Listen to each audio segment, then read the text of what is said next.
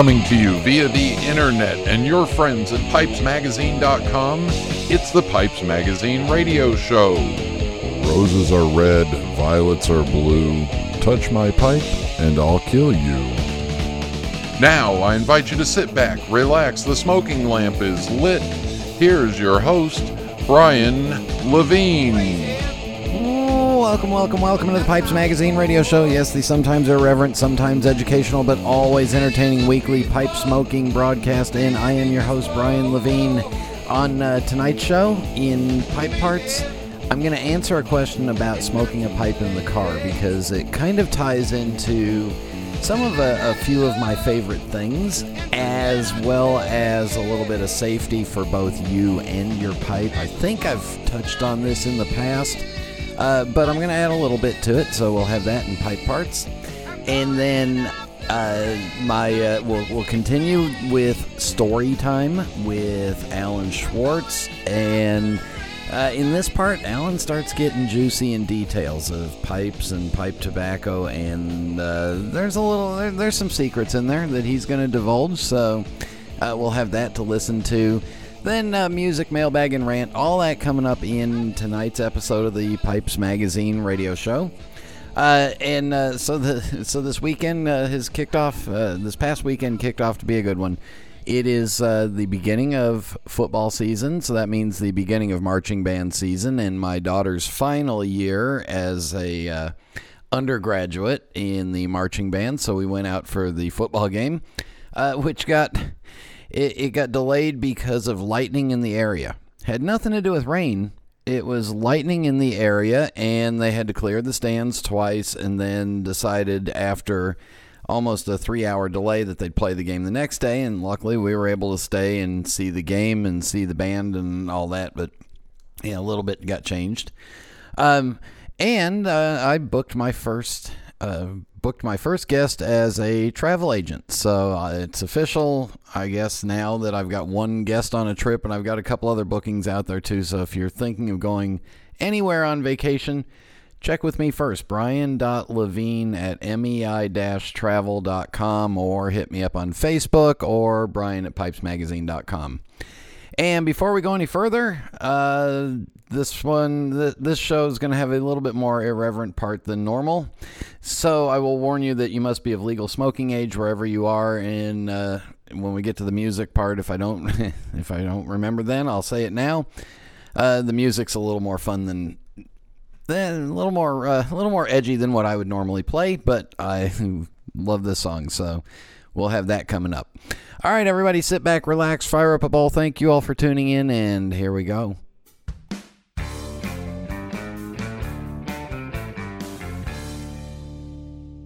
There's nothing quite like hunting at dawn or smoking my genuine Missouri Meerschaum corncob pipe, an American legend since 1869.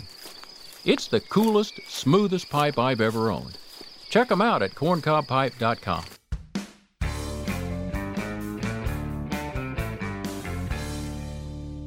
All right, smoking in the car. Yeah, one of the few places where it's still legal in most states is uh, to smoke in your own car and I regularly smoke in my car. Well, I smoke in two of the three cars. I don't smoke in the wife's car because that's her rule.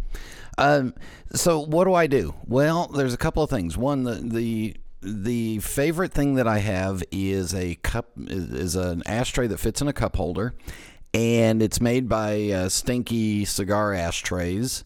Uh, but it's got a it's got a little metal flexible clip that's meant to hold a cigar. Well, I use that metal clip to hang a pipe into, and because it's a nice shiny metal, it works well with my car. And it also helps uh, keep the pipes and all the ashes in one spot. Uh, I keep my pipe cleaner and my tamper in there, so it is a little rattly sometimes, but it's all right there in one spot right by my hand. Um, while I'm driving and smoking, I do try to stay aware of not holding the pipe in my mouth for too long. I do that for two reasons. One, I, I drive with the window cracked. So all the smoke is going out the driver's side window. And I really don't want the pipe to get overheated by all the air pulling out that way. Uh, I don't want the pipe to get a bad spot in it because I'm holding it there for the whole drive, shall we say. So I will be very much aware of the fact that I want to keep it, you know, I'll set it down in the ashtray for a while, then pick it up again and puff on it for a couple of minutes and then put it back. And that's primarily to keep the pipe from burning out or getting damaged on one side of the bowl because of the air in it. Uh, the other reason is is because with all these modern cars, we all have airbags. And the minute I get into traffic or get into a situation where there might be some braking or whatever, I want to get the pipe out of my mouth because I really don't want that airbag going off with the pipe, you know, with uh, with me having a pipe in my mouth. So I'm always aware that I try to hold the pipe in my hand more than holding it in my mouth, but sometimes I catch myself. Uh, so I just I just try to stay aware of that, and I would suggest all of you that drive with your pipe in your mouth, if you have airbags you know, just be aware of that. If uh, if an accident does happen and the airbag goes off, eh, that could be a little bad for your pipe and you. Um, so again, the other thing that I do is I smoke with the window cracked, and then uh, I keep all the pipe cleaners and my tamper in that little metal cigar ashtray in the cup holder. And I and again, I really don't change the way I smoke. The one thing that I may do before I get in the car is like this weekend when we had a four hour drive there and back to the football games. Uh, I will load two pipes in advance. And I might do the charring light on both of those pipes before we get in the car. That just makes lighting the pipe a little easier. And, you know, it, it's for me, it's impossible to fill a pipe when I'm driving in a car or fill it correctly um, or fill it safely because uh, driving with your knees is not always advised. Uh, but I'll I'll do that. I'll load up the pipes that I need for that drive. Uh, or I may load up the pipes for halfway of the drive, and then when we're at, you know when we're at a stop, get out, dump them, and everything. Uh, the other thing that I'll do is I will use smaller than my smaller pipes than more than my larger pipes. You know, I hear guys talk about their car pipe and how and how they get a big pipe for the car ride. Well, I do the opposite. I would rather have two or three small pipes than one or two big pipes because halfway through the bowl, I like to be able to uh, dump the ash. And in the car, the way I've got the setup going right now, there is no place really for me to comfortably dump the ash. So I'll use a smaller bowl that doesn't always require dumping the ash. Or if we get into, uh, if I get into a spot where traffic is slower and I can, you know, work the tamper while holding the steering wheel and all that, I may loosen up some ash and dump it out the window. Uh, now, when it comes to, and this is what uh, th- this is what the listener uh, asked about. Uh, listener Jose sent me. Uh, what do you do about the smell in your car? Well, you know, it, here's what I found out. Most of the smell comes from the ashes. Unless you're smoking a an English blend, uh, Latakia tends to hang in a room or tends to attach to stuff. Most of the smell comes from leaving ashes in the car. So I just try to keep my ashtray clean. I keep the window open and I just keep on trucking with the, you know, with smoking my Virginia Periques. Now, to a non smoker, when they get in the car, sure, it does smell like it's been smoked in, but it doesn't smell nearly as bad as a car that's been filled with cigarettes or even worse, a cigar, because the smoke out of a pipe is just so much lighter and cleaner. Uh, if you're worried about it, uh, my wife's gotten me some of these Febreze car things that uh, clip onto the vents and stuff, and I've put those in, and those help just kind of clean it up. The other trick is uh, dryer sheets. If you take a dryer sheet, put it on the you know just put it on the floor of the car, close up the car the overnight, and those dryer sheets grab a lot of that smell out of the air. And most of them have some sort of scenting to them, and they put that out. So use that. I've used that trick in rental cars, and it works very well. You just have to make sure that the night before you're going to turn in the rental car, you put the dryer sheet in the in the car, let it sit there overnight, and then take it out before you return the car, and don't smoke in it for that little for that drive back to the airport. Uh, but don't tell anybody I told you that. All right, there you go. If you have any suggestions on how to uh, keep your car smelling fresh even though you want to smoke your pipe in it, please post them on the Pipes Magazine radio show page on pipesmagazine.com or the Pipes Magazine radio show page on Facebook, or you can email me, Brian at pipesmagazine.com. All right, in just a minute, more story time with Alan Schwartz. This is Internet Radio. Meet Josh. Everyone at smokingpipes.com holds customers as a high priority, but nobody interacts with them more personally than Josh. He's our professor of pipes, if you will. As a previous professor of history, educating the customer comes easily to him. He loves explaining the history of a particular pipe to a customer or coaching his customer service team. I love to help customers find that perfect piece for their collection. It's my job to make sure there's a smile on the other end of the line, and I'm more than happy to be the one to put it there. And although Josh's job can sometimes be quite demanding, he doesn't mind. He loves his job at smokingpipes.com. Why? Because I don't just sell pipes, I smoke them. Call us at 1 888 366 0345. That's 1 888 366 0345. Or check us out online at smokingpipes.com. We are quality. We are experts. We are smokingpipes.com. Welcome back to the Pipes Magazine radio show. All right, so last one we heard from uh, Alan, we were talking about ordering pipes from the factories in specific sizes and stuff like that. So we just kind of pick up there. During World War II, when the Glenn Miller Band um, enlisted in the Army and they were playing, apparently when they marched in a parade or or even uh, stood as a band and played, one of the generals in charge was objected strenuously to the fact that the trombones didn't all move their slides at the same time. and when somebody tried to, I'm serious, and everybody who knows anything about it knows that the reason that the trombones move their slides differently is that the, each each of the three or four trombones are playing different parts. Okay, yeah. they're not playing the same part they're playing different parts, uh, and and that's for the harmony. So you have to move the slide differently to play, uh, uh, you know, a B flat rather than a, a, a G sharp. You know, but whatever it is, it means you move the trombone slide. Well, this general objected. They said, why, well, why don't you put them in the back, you know? and they said, we can't put them in the back because otherwise the trombone slide's going out, stabs the player in front of them, and bang them around. And that same general said, well, then take those trombones out of the band, you know? I mean, they never did, you know, but they had a uh, pacify them. But there are people like that. There are people who, oh no, no, my pipe has to fit in this size. Why? Because because the ashtray in my car is that big.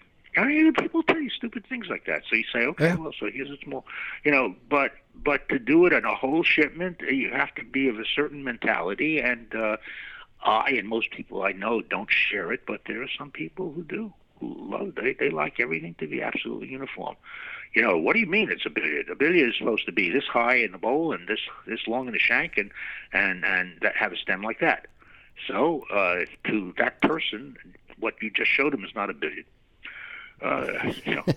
so, so what well, you're no. what, what, you're saying is that it, it might have been common for you sometimes to get a shipment of uh, the shape might call for a five in a five and a half inch long billiard, you know, that had an inch and a half bowl, and there might be variations in those measurements. exactly, it would almost be almost always be variations, and you had to deal with people who did. Some of us got pipes back, uh, you know, from from some of the dealers, which I cheerfully, you know, there there were a bunch of a bunch of pipes that were not, you know, that would that would that, that they were billiard as far as the as far as the as far when when the block was cut, it was cut by machine. It was exactly what the machine cut. Okay, but then in the process of manufacturing, they discovered that there was a big crack in the shank, uh, uh, you know, an inch in. I'm just making that up, a half inch in. So they cut the shank a little smaller so they could, could drill the hole, the air hole properly, because it's not drilled until the until the, the, the block, the stummel is, is, is not a stummel yet. It, it's a, it's it's just a, a raw pipe. Cut to the shape. And they discovered that they couldn't fit the mouthpiece in, so they had to use a slightly smaller shank and a slightly longer mouthpiece. Yeah. Now, most people don't object to that, but there are some people who will because you can't explain to them that this is not produced like sausages. I'm sure sausages have variations, but you know, Yeah. basically we expect a certain shape to fit a certain size, and I would bet that these days, when uh, you know, sausages when they're handmade will be different from the kind that are cranked out by machines. uh, it's it's it's it just has to be. Now, what I was saying, there is a difference about making the pipes. Uh, lately, well, not lately, uh, because I left. I, I actually stopped working in the actual buying and selling of pipes and tobacco. Oh, about ten years ago, but I've I've kept active in in the business with doing some trading and doing this and that and keeping up with people doing it and doing the shows, et cetera, et cetera, and selling off uh, at that uh, at the consumer shows, selling off parts of my own collection because I I don't know what I'm going to do with all these hundreds of pipes, uh, you know. So I I sell them anyway. So all beside the point. But I went to. Um, a pipe company that does uh, mostly contract work. They're only established themselves under their own name, which I forget at the moment, but I, it'll come to me as I talk. They showed me when I went to order a large, very large. They were very good customers of them. Uh, in a, uh, they were outside Milan in the area that uh, Savinelli uh, occupies. Um, that whole district was filled with little filled with little little shops, little um, artisan shops, uh, large and small. A lot of them were offshoots of the uh, originally the Fratelli Rossi uh, factory, uh, which in which Savinelli itself, uh, Fratelli Rossi goes back before the turn of the century. They were the biggest pipe factory in the world, and um, and produced millions and gazillions of pipes. And when when they they declined and went out of business. They had all these buildings around. Some of them were, were factories that made the stems, and some of them were factories that did this. And a lot of them were sold off or occupied by former pipe makers looking to start their own business. And this is in an area that's kind of uh, uh, it's it's it's north of Milan, but um, you know, not not not an enormous distance. I mean, you know, 50 miles or so on, and uh, and runs along the road that runs from Lake Maggiore to Lake Como. Uh, down at Lake Maggiore were different from the people who were up at Como, so. Uh, but anyway, they they all established it. And one of the companies was doing a lot of contract work, and and they were recommended to me by uh, Wolfgang Dietz from Denicotea, who was having um, many of his pipes made there, and he I went with him and they introduced me and I began to look at the stuff and I they started they started making pipes for me. And then I was there on a visit a couple of years later and he said, Come Al and he said, I want to show you our new machine. And what they had in a special uh, out outbuilding, which existed before, but they set it up specially for this. They had a machine, which in which the shape of the pipe, or anything you wanted, it could have been a wooden box, but the shape of the pipe was programmed into a computer and you could make any little adjustment you wanted. So you wanted those billiards with the longer stems, you actually designed it, put it on screen, it took all the measurements, and then uh, there were certain things had to be done by hand, but somebody went down to the machine and laid in the holders for the for the blocks of briar uh, and they were I don't know I don't remember how many rows, but let's say there were 20 rows uh, in which, which, each row held uh, five pipes. Okay, so well 10 pipes if if you want to keep the math simple, uh, 10 pipes in a row. It wasn't that much, but let's say just so we do easy math because it's not my strong point. Uh, and then the they would start them once the program was there and the design of the pipe you saw you saw like an architect's drawing. Um, and the, the the machine would start working and electronically turn you know turn the knives and so on. That they came down on top of the ten pipes you had in a row. And at the end all the pipes ran through and would dumped into uh, on a moving belt or I don't recall whether it moved. I think they was they stayed in place. All the pipes were cut perfectly. And then you went down and collected all the pipes um, and there you were. And if you wanted any variation on on a standard design, you could uh, do it on the spot. Except, of course, they they didn't want to start the machine and run something for three pipes. For, for that, you go to a hand maker. Yeah. But it was incredible to watch. So these days, you could take that uh, billiard pipe, which we just used as an example, and make the make the bowl taller, make the, the mouthpiece uh, the shank shorter. You could do whatever you want. Uh, if, if that was the shape you wanted to have, and you could give the factory an order which made it worth them setting up. And you could also, by the way, have it, uh, and that's still true even in the old style of making the pipes, you could have it in any quality if you said, "Look, I, I can't I can't go for the top of the line, the free from floor pipes, uh, you know, because they just cost too much for me. I don't have the market for it because by the time I get finished paying you, the, the manufacturer, and because they're premium, you know, I mean, you get uh, free from floor, you'll maybe get uh, out of a shipment of of 500, 500 blocks in a standard bag of briar, you will get uh, maybe 100 that are usable that way, and the rest, you know, they go down descending pyramid, and finally the the last, the bottom of it, you you could the last 200 or so, you could uh, as well sell for firewood, but they're not sold for firewood.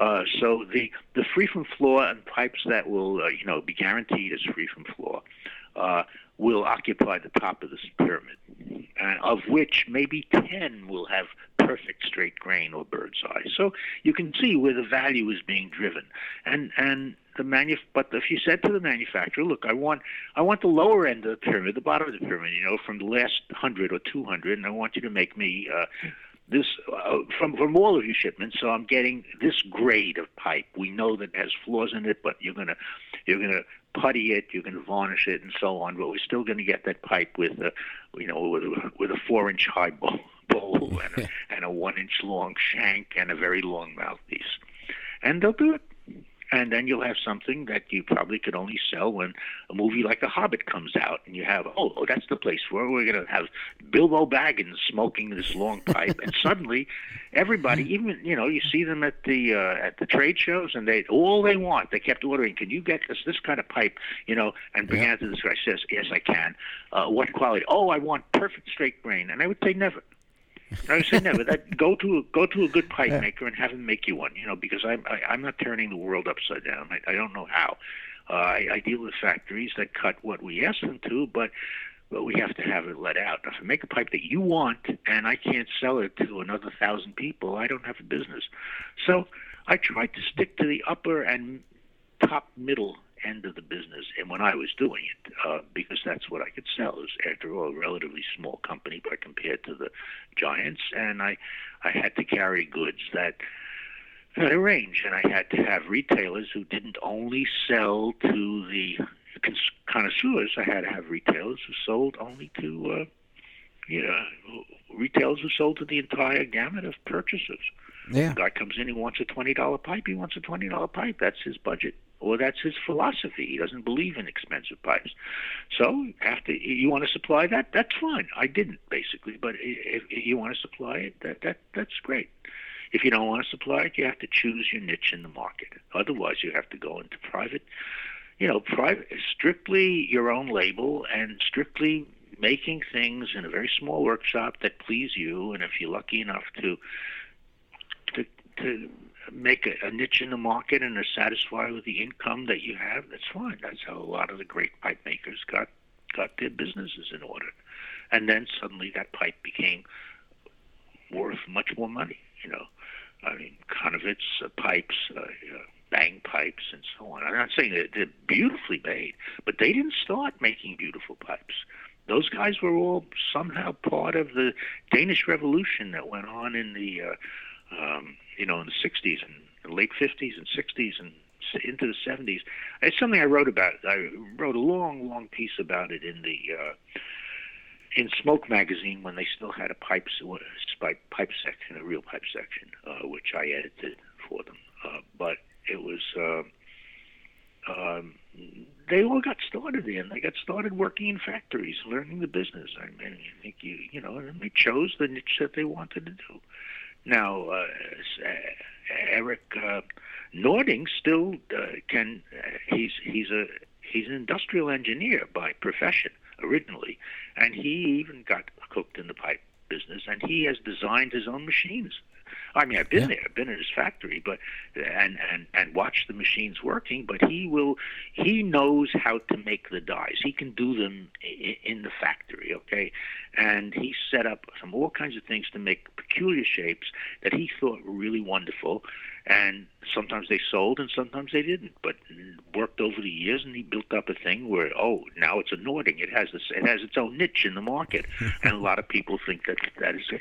And uh, some of them he has to farm out because he can't afford to make them. And I am one of those people who's been guilty of buying a pipe because it fit perfectly in a spot in my car. All right, we'll have more uh, juicy tidbits and stories with Alan Schwartz after this break.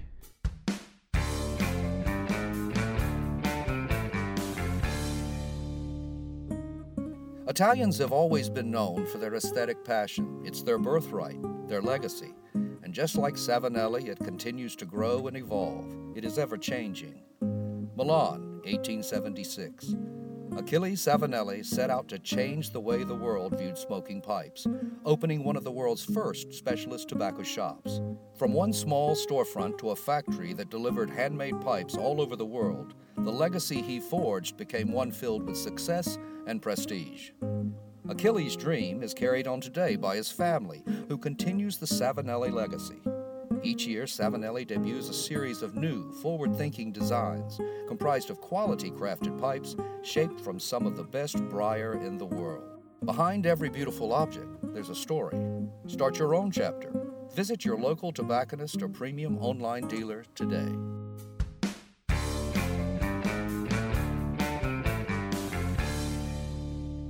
We are back on the Pipes Magazine radio show, and here's more Alan Schwartz. So those of us who fancy very, very fine pipes and are willing to pay the money for it are a real minority. It's a very, very small segment of the market uh, by comparison with the mass market.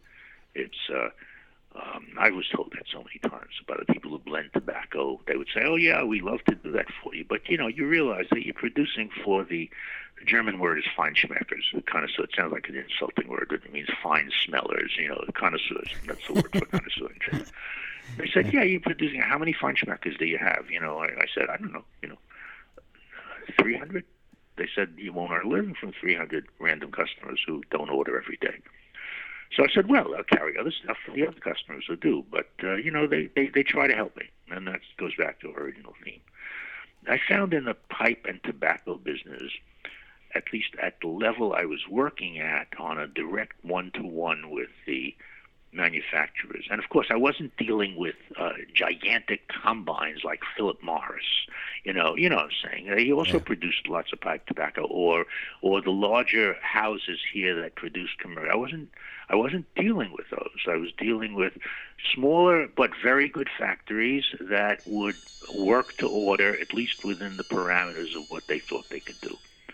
And that's where I set my sights, and I was able to produce many, many different nice tobaccos, and I inherited or or got the option for distributing, you know, some of the really top top brands, uh, um, and from that was it. We built up a nice business, and uh, and uh, now it's it's a nice business that you know I like to look at. I did something. Yeah, and oftentimes I'd call you and you'd have to rush off the phone because you were getting ready for a UPS pickup at you know, your regular scheduled day because you'd be in the you'd be in the warehouse picking and putting orders together. Yeah, yeah, be, because I, I was, uh, yeah, I mean, I had people who worked for me, and we got bigger and bigger uh, as as time went on, you know, with with a nice staff. But it was run by us. It was still, it wasn't it wasn't quite a mom and pop uh, as you think of in a retail store where there's just the, the owner and his wife. But Joan and I ran that company. I mean, she she's very good with all kinds of office stuff, and she really took care of that. And we had a full time bookkeeper, and we had uh, you know people who worked in the back, and you know and all that. And we were able to contract out if we needed somebody else to help out a couple of days to pack packages, you know, for a Christmas rush or whatever it was, but or whatever it happened to be. But um, I even learned to drive a forklift. That was fun. Yeah, me too. Did you? Yeah. Oh, when I worked when I worked at Stokkebye, they had training for it, and they said, "All right, well, come on back here. We you know, we, we had to buy it. we had to get the trainer out here." So you know, you get X amount of people, and then they told me that I was not allowed to go back there anymore uh, because I was having too much fun with the forklift. And then about two years later, they realized that everybody in the back was going to be on vacation. So here I was in the back of the warehouse running the forklift and picking and pulling orders for a couple of days. Yeah. I, I had I had a, a, a similar experience, but it it, it I, not quite, but it turned out differently because I had a uh, uh, when I was looking for a warehouse, I I had come from a warehouse that had a uh, a loading dock, and I thought that uh, because I shared space with a larger company, uh, my first warehouse, and after that ran its course, I I went around with a uh, a friend who was not in the tobacco business or the food business, but he was a very very good friend. He is still is, and. uh and he I told him what I was looking for. Got in touch with some people who I knew rented them, had large, uh, you know, who were in real estate. Uh, I don't mean agents, but I mean you know people who actually owned the companies, own, own the buildings. And I I had a number list of addresses, and I went around, and I wound up choosing a warehouse with a level entry uh, rather than a loading dock because I figured that's a small company. I mean, small the kind of shipments I was getting could be unloaded from the UPS uh, truck, or even if they were larger, I wasn't buying in pallets yet. Well, you know, as the company grew and we were successful, we started buying in larger quantities because we got better prices, we got better rates from the shippers, and so on. And we made our, you know, Kohlhase and the other big companies that we, fairly large companies that we ordered stuff from, uh, we made them much happier. Um, and um, and and they gave us better prices. But what I needed to uh, uh, unload the or to, to have the stuff off the truck and move it into a warehouse, I needed a forklift. So I used to borrow one from one of my neighbors, and that was fine with him. Uh, and I, but then I got tired of that, and I looked around for used forklift, and I found one, and and uh, and and bought it, and had some mechanical work done on it. And then I had to teach myself to to drive it, and I did and you know, it's it wasn't that hard. But believe me, I made a couple of mistakes. A couple of times I put the forks through, you know, through through uh, uh, uh, through the, the the packing the packing crate and uh, damaged some tobacco and tins and so on. You know, it, it it didn't happen didn't happen more than once or twice, but but it was fine. And then of course you get you get you expand. You start doing things. Suddenly you got a forklift. So suddenly you say, well, you know, if I bought if I bought 3,000 pounds of this rather than 300 pounds, and since I've got a forklift and I've got a warehouse, an air conditioned warehouse, I can keep it perfect order, there's no reason I shouldn't benefit from the better price I'll get. I'm exaggerating to make the point. Yeah. But from buying 3,000 pounds rather than 300 pounds.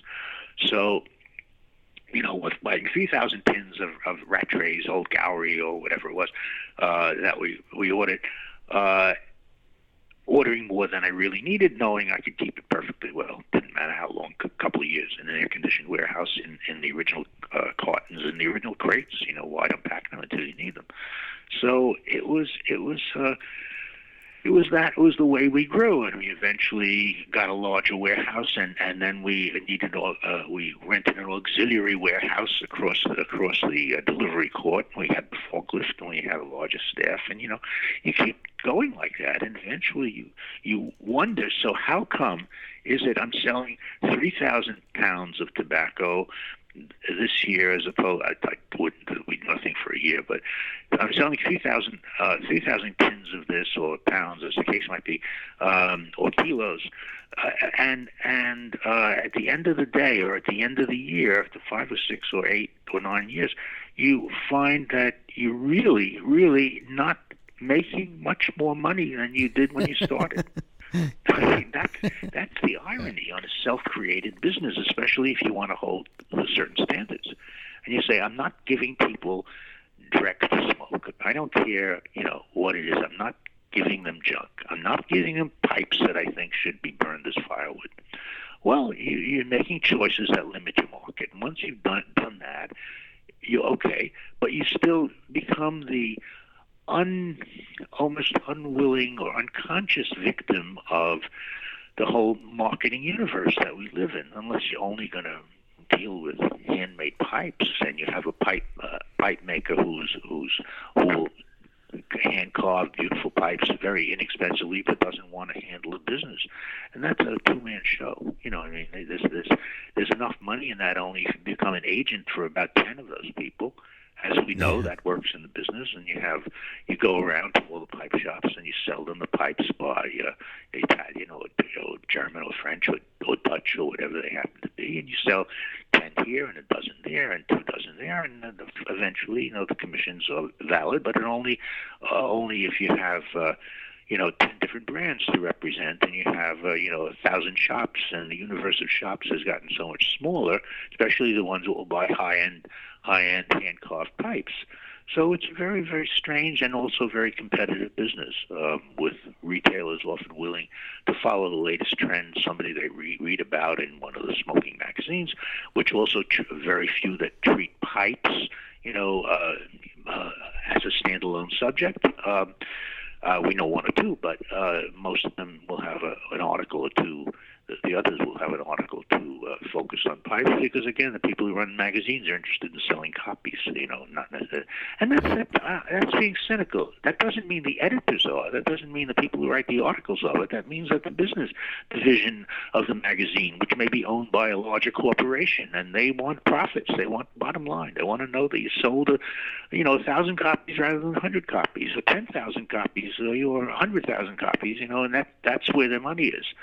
Uh, because then the cost of production go down. It's the same thing. It's it's the same thing you learn from being in the pipe business. You learn being in the magazine business or being in the, uh, you know, in, in in the rag trade. It's just uh, it's just the way that business works. Uh, you can't help it. I didn't invent that way. Uh, what anyway. what pipe tobacco brands did you end up being the importer for? Uh, all of the Rattrays, uh, all of the McConnell. Uh, the Wessex was my own, but it got uh, in, into quite great number.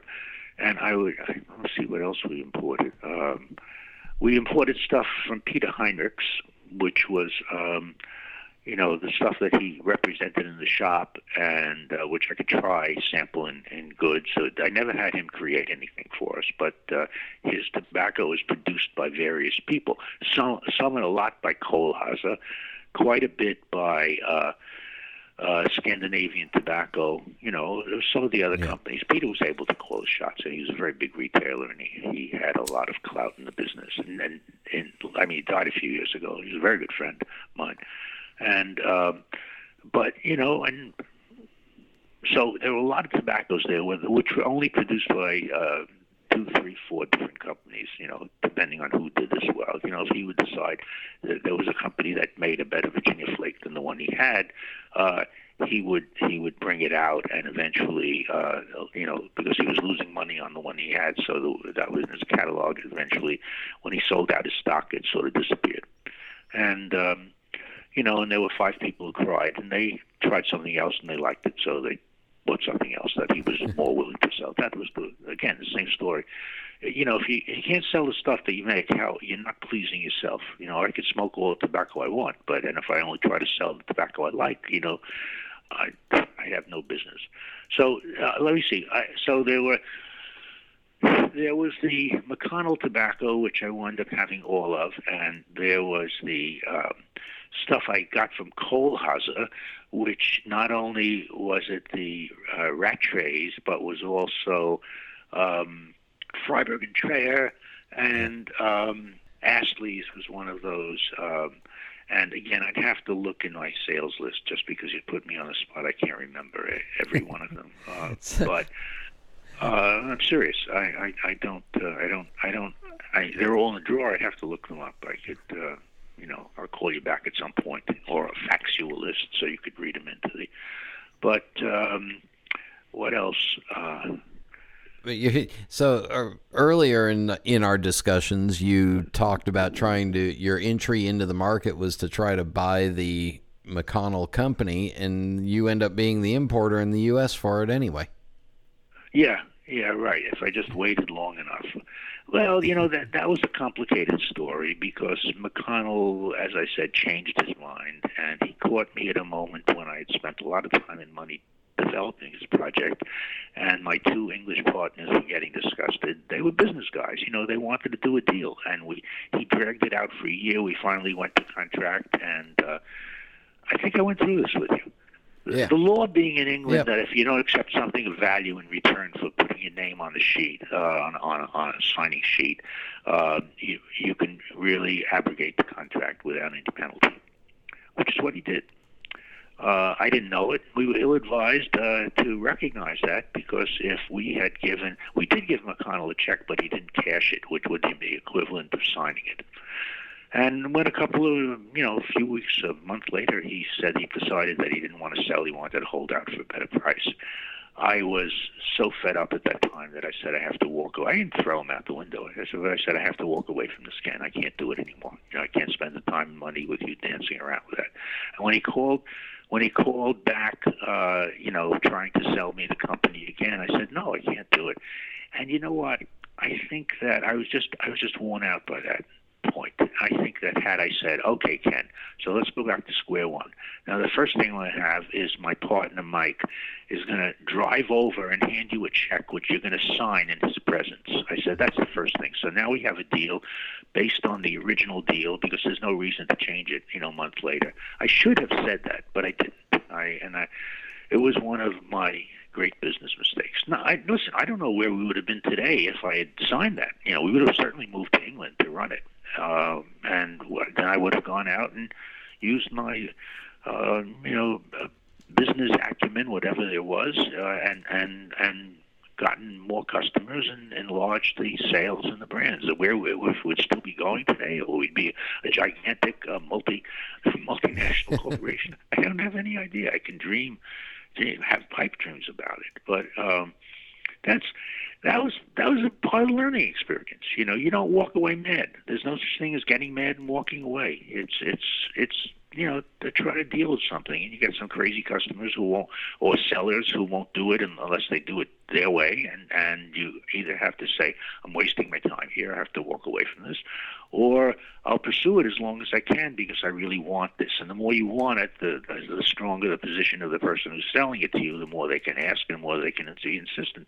And so I guess at some point McConnell didn't quite get the money he wanted, uh, and. Uh, and then in later years, it turned out that it all disappeared down the tubes. You know, we fortunately got the brands, but then uh, Michael Kohlhase called me. He knew we were going through that negotiation, uh, but because he was a friend by that and furnishing tobacco. He knew I was going through that, and uh, he called me and he said, "Guess what I just did?" I, I didn't know. I said, "He said I bought McConnell's." I said, "You sob, how'd you do that?" He said, uh, Ken McConnell offered it to him and at a good price, and he was able to cut his deal because McConnell, who wanted to retire, was desperate at that point. So he said, "No, I don't want this. Yes, I do want that." He said, "Yes, I will go come over and look at the look at all the tobacco in stock and tell you if I can use it." And I think it was up in storage somewhere in Manchester with Manchester Tobacco. They had they um, they had a tobacco stored there. Don't ask me why, but they had it. It was cheaper to they it in Manchester than it was in London. And he said he went went up and looked at it, and he said, you know, uh, at least half of it was pure dreck. That wasn't worth it wasn't worth burning, let alone smoking. but McConnell insisted that he take it. That that would have broken the that was the deal breaker, and McConnell, uh, Michael Kohlhase understood it, being a very canny businessman. And he uh, so he bought it all, and he managed to sell off the stuff that was not so good to cigarette manufacturers or or snuff manufacturers because he knew the business so well. He knew everybody in it, and I didn't know the business so well, so that I could simply pick up the phone. I could, could simply pick up the phone and call somebody, but it was a, a much more limited thing against somebody who had been in it all of his life. So you know, I didn't know the snuff manufacturers, and I didn't know the people who used tobacco and its, uh, you know, poor quality tobaccos and so on. He did. So he bought the whole thing, gave McConnell a check, walked away. Uh, he took some of the machinery that was available, and he still had he had it set up. It's probably still in the McConnell shop in uh, Kohlhase's shop. I saw some of it. You know, there was some of the blending drums and some of this and some of that, and and the oven, the ovens, the cure, you know, to, to make the tobacco and cutters and things like that. He had he had to take it, and he sold a lot of it off because he decided that, uh, as the businessman that he was, that he was so buddy buddy with the Petersons, who were only uh, you know spitting distance away in, in Denmark. As I said, it was a three-hour drive or a half-hour flight. Uh, that he he had them manufacture most of his tobacco to his specifications and then ship it down to him because he said it really wasn't worth putting his people to work blending. He, but he got the cakes. He, he he did the cakes a little differently. I mean, I learned something there too. I don't know where this fits in the interview, but you can put it in somewhere. If do you want me to go on with this? Yeah, please. Love to hear about tobacco stuff. Well, it's it's um, they would make a cake. Let's say you know I don't know, gi- given us the specifics of the blend, uh, you know, which they will lay it. I, the Petersons made cakes beautifully, uh, uh, uh, flakes beautifully. They really they really were masters of it, and I would there many times to watch them do it. And they would set up. They would put the tobaccos in, and then the machine presses the tobacco, and then it goes into these ovens. Some of which uh, are for short term, some of which are long term. Uh, some apply pressure. You know, the pressure is applied or not applied, as the case might be, depending upon the blend that you want to make. They've got that all worked out. And uh, Kohlhase would then receive stacks. I saw the way they came in. They had to come in. They could have come in by plane, but they, they didn't. It was easy. They put they loaded a big tractor trailer with what he was getting, and they sent it down the road from, uh, you know, from Horsens, Denmark to Hamburg. Uh, it was you know a day's run, not even a day's run, half a day's run for uh, the um, the driver. Um, which I don't know if it was their own driver or it was a shipping company. I really don't know. But it had to go through since it was crossing the border, and this was before before Europe was the EU um, and so on. And you know, I don't know what the customs rules were in that day for trucks coming down the road from one to the other. Anyway, they would deliver it, and I saw them there standing in the warehouse, uh, or in you know in the humidified part of the warehouse, and they were standing there, stacked up. I mean, large stacks of this, that, and the other. And he would say, Mike would say, "This is the cake that we're using for." Old Gowrie and uh, some of the blends that will, uh, went out under different labels, but not in the Rattray's group, you know, but um, under different labels, which are actually the same blend. Um, which goes on all the time, all the time. There are McConnell blends that use the same tobacco as the Rattray blends, but uh, you put a different name on it, put it in a different color tin, and the consumer will swear it's different tobacco.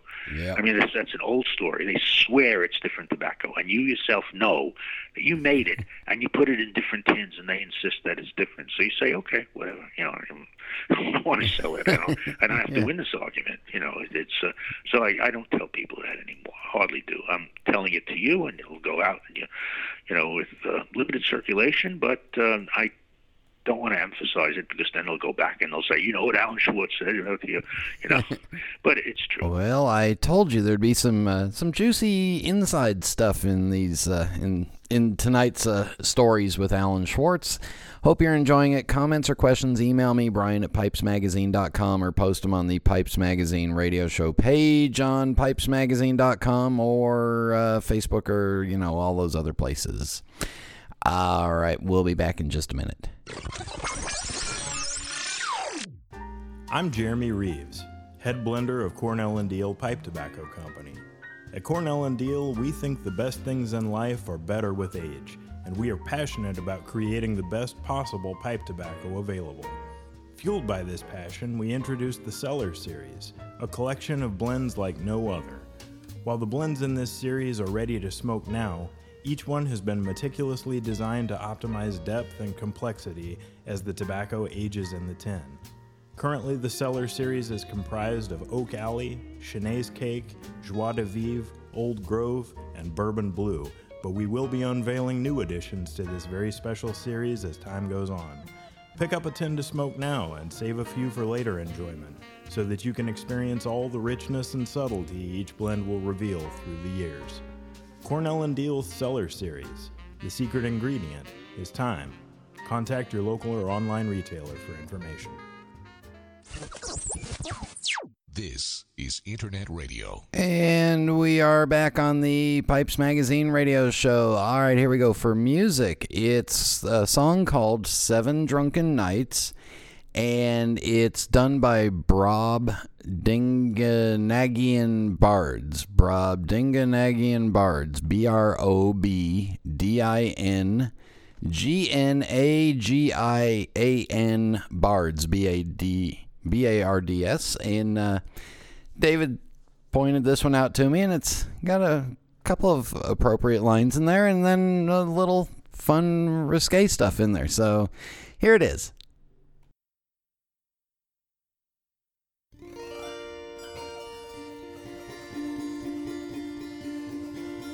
As I got home on Monday night, as drunk as drunk could be,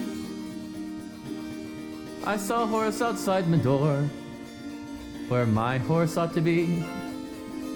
So I called me wife and I said to her, Hey, wife! Will you kindly tell to me who owns that horse outside my door where my horse ought to be? Ah, you drunk, you drunk, you silly old fool, so drunk you cannot see. That's a lovely sow that me mother sent to me. I've traveled the world all over, a hundred miles or more, but a saddle on a sow, sure I've never seen before. And as I got home on Tuesday night, as drunk as drunk could be, I saw a coat behind my door, where my coat ought to be. So I called me wife and I says to her, Hey, wife! Will you kindly tell to me who owns that coat behind my door where my coat ought to be? Ah, you drunk, you drunk, you silly old fool, so drunk you cannot see. That's a lovely blanket that me mother sent to me. I've traveled the world all over, a hundred miles or more, but buttons on a blanket sure I've never seen before. As I got home on Wednesday night, as drunk as drunk could be, I saw a pipe beside my chair, where my pipe ought to be. So I called me wife and I says to her, Hey, wife! Will you kindly tell to me who owns that pipe beside my chair where my pipe ought to be? Ah, you drunk, you drunk, you silly old fool, so drunk you cannot see. That's a lovely tin whistle that me mother sent to me. I've traveled the world all over, a hundred miles or more, but tobacco in a tin whistle, sure I've never seen before. As I got home on Thursday night, as drunk as drunk could be, I saw two boots beneath the bed, where my boots ought to be. So I called me wife and I says to her, Hey, wife! Will you kindly tell to me who owns the boots beneath the bed where my boots ought to be? Ah, you drunk, you drunk, you silly old fool, so drunk you cannot see. That is two geranium pots me mother sent to me. I traveled the world all over, a hundred miles or more, but laces on geranium pots I've never seen before. And as I got home on Friday night, as drunk as drunk could be, I saw a head upon the bed where my head ought to be. So I called me wife and I says to her, Hey, wife! Will you kindly tell to me who owns the head upon the bed where my head ought to be? Ah, you drunk, you drunk, you silly old fool, so drunk you cannot see. That's a lovely baby that me mother sent to me. I've traveled the world all over, a hundred miles or more, but whiskers on a baby, sure I've never seen before. Except on Mark sometimes, but we'll skip that. As I got home on Saturday night, as drunk as drunk could be, I saw two hands upon her breasts, where my hands ought to be. So I called me wife and I says to her, Hey, wife! Will you kindly tell to me who owns the hands upon your breasts where my hands ought to be? Ah, you're drunk, you're drunk, you silly old fool, so drunk you cannot see. That's a lovely nightgown that me mother sent to me. I've traveled the world all over, a hundred miles or more, but fingers on a nightgown, sure I've never seen before. And as I got home on Sunday night, as drunk as drunk could be, I saw a lad sneaking out the back, a quarter after three. What? 245. 245? Okay. So I called me wife and I says to her, Will you kindly tell to me No, wait. Hey, wife! Oh, wait, that's a little late. Who was that lad sneaking out the back a quarter after three? Ah, you're drunk, you're drunk, you silly old fool, so drunk you cannot see. That was just a tax man that the queen she said to me. I've traveled the world all over, a hundred miles or more, but an Englishman who can last till three I've never seen before. Or 245, whichever one is. All right, yes, that's right. Well, that was fun, and I'll tell you the rest of their uh, the rest of their songs on uh, on Spotify are a lot of fun too. Again, it's Brobding Brobdingnagian Bards, B R O B D I N G N A G I A N Bards. Uh, I found them on Spotify, and it's a lot of fun. A lot of good drinking songs too. Message from the dark side there is. In the mailbag, we go back to uh, two weeks ago where uh, we had uh, Rabbi Ira on. And uh, Crash the Gray writes, hopefully I'm not too late. He was. Uh, I thought I'd already commented this week. I guess I'm losing my mind. A great show, a very interesting perspective, and I really enjoyed hearing about the Musar movement and researched Rabbi Stone a bit. Every once in a while, this show transcends the pipe community in a good way. I also love how much you love your car. Yes, I love my car. And uh, if you're following me on Facebook, you'll see that she's gotten a few new toys in the past couple of weeks. Uh, yeah, little decorations here and there. Uh, but no, that's the one of the one of the beauties and one of the things I really abs- absolutely wanted to do at this show was make sure that it sounds like what you would find at a pipe club or it sounds like what you'd hear at a pipe show and meeting all these fascinating people that were all connected by the pipe is all part of it. So that's why you get people like Rabbi Ira on the show.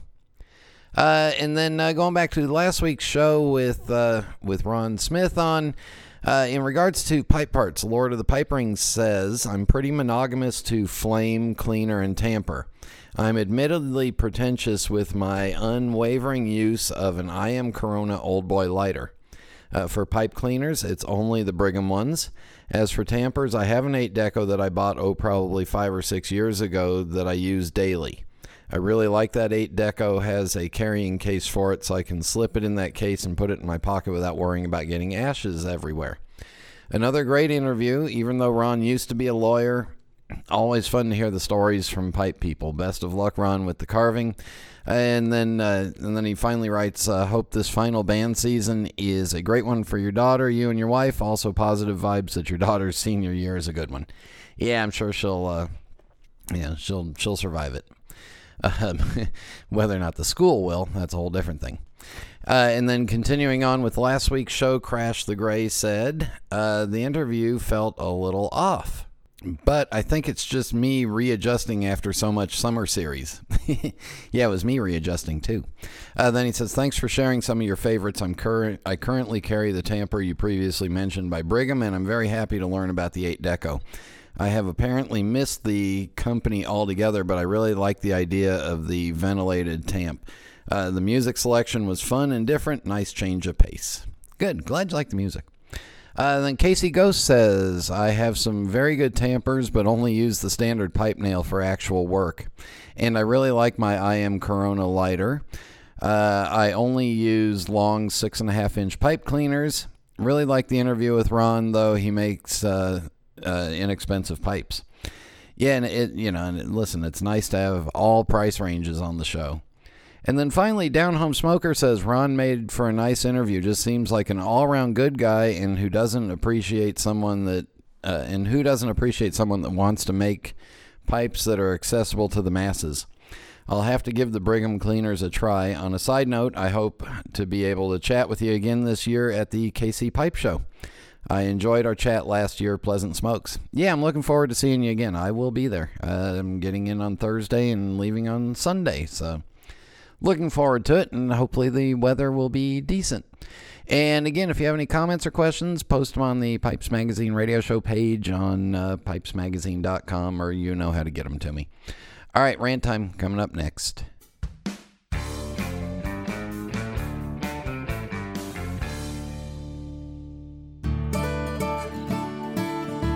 This is Phil Morgan, General Manager of Missouri Meerschaum Corncob Pipes in Washington, Missouri. Our mission since 1869 has been to produce great smoking pipes that anyone can afford. We guarantee our pipes won't be your most expensive, but they just might be the ones you smoke the most. At Missouri Meerschaum Company, we don't just sell our corncob pipes, we grow them, make them, and smoke them. Missouri Meerschaum, Washington, Missouri, since 1869.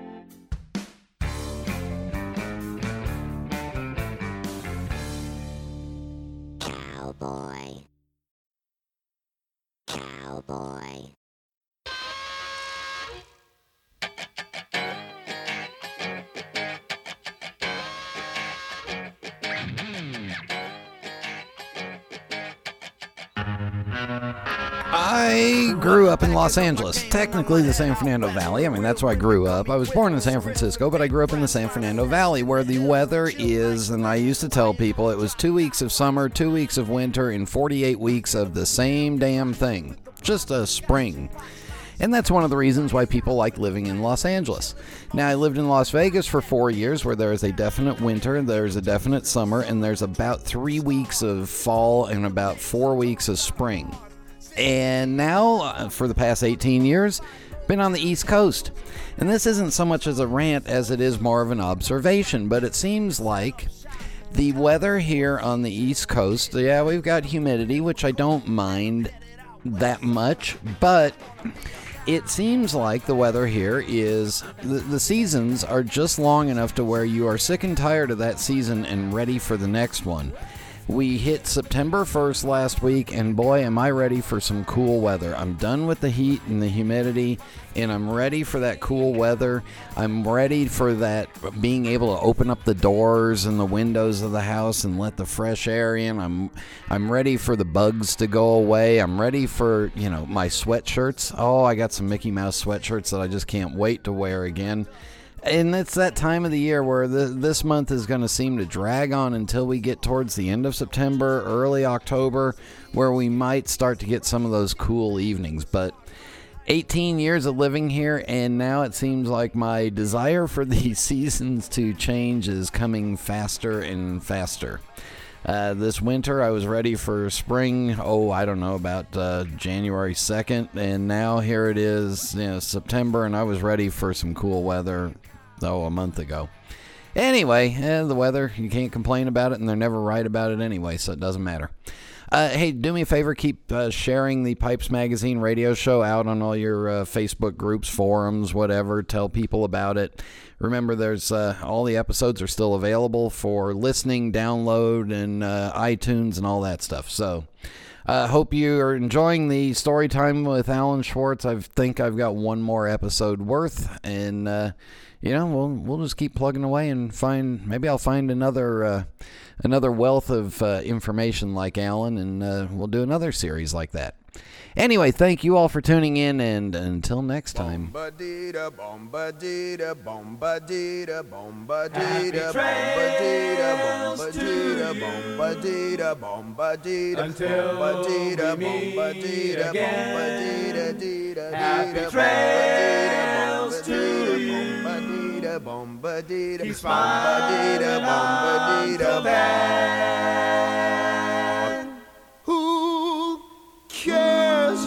the clouds when we're together?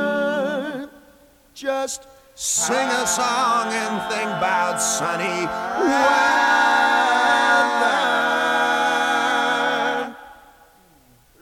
Happy trails to you till we meet